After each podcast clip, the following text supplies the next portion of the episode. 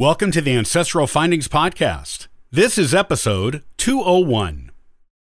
Do you feel like you've reached a point where you have no other resources to search for your ancestors? Don't forget about alternative sources. They may just have the clues you need to move forward. Today, you'll learn how to use these sources.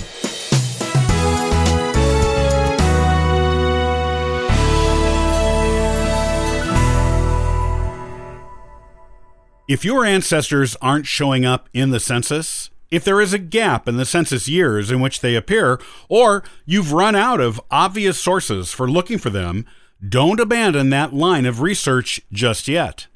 There are plenty of alternative sources you can use to tease out more information about your ancestors. Here are some of the best alternative sources to use, how to use them, and where to find them. City directories.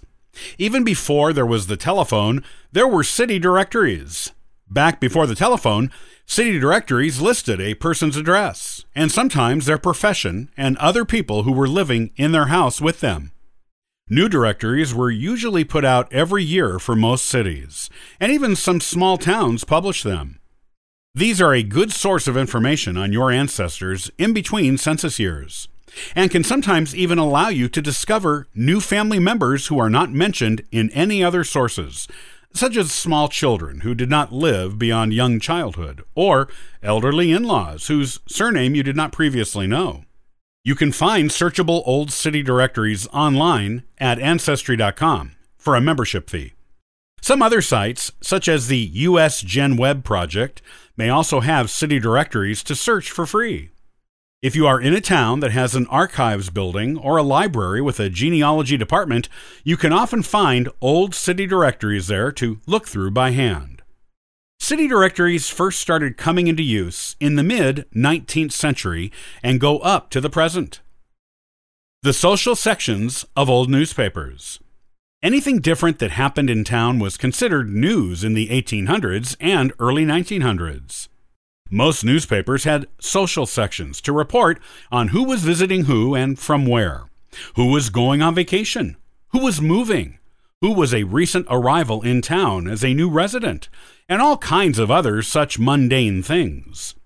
You can even find things like family reunions, wedding anniversaries, the details, including guest lists, of children's birthday parties, and descriptions of social events that took place in town even in private homes, including who attended.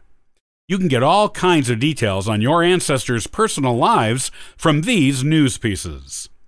Ancestry.com, genealogybank.com, both subscription sites, and the US Gen Web Project have extensive searchable collections of old newspapers from all across the country.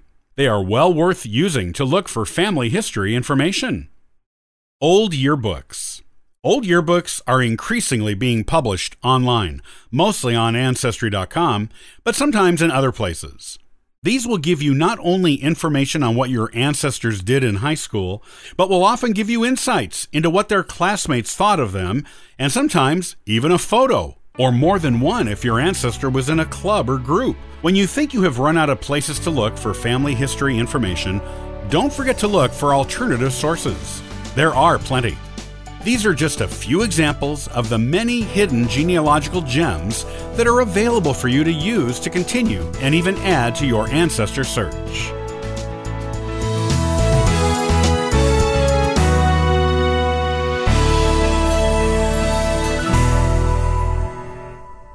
If your ancestors are not easily found in the census, it doesn't mean they aren't there. The beauty of searchable online indexes is that you can search in a variety of ways to find your ancestors. Next time, I'll give you some techniques you can use to increase your knowledge of your family history. Copyright by Ancestral Findings, all rights reserved.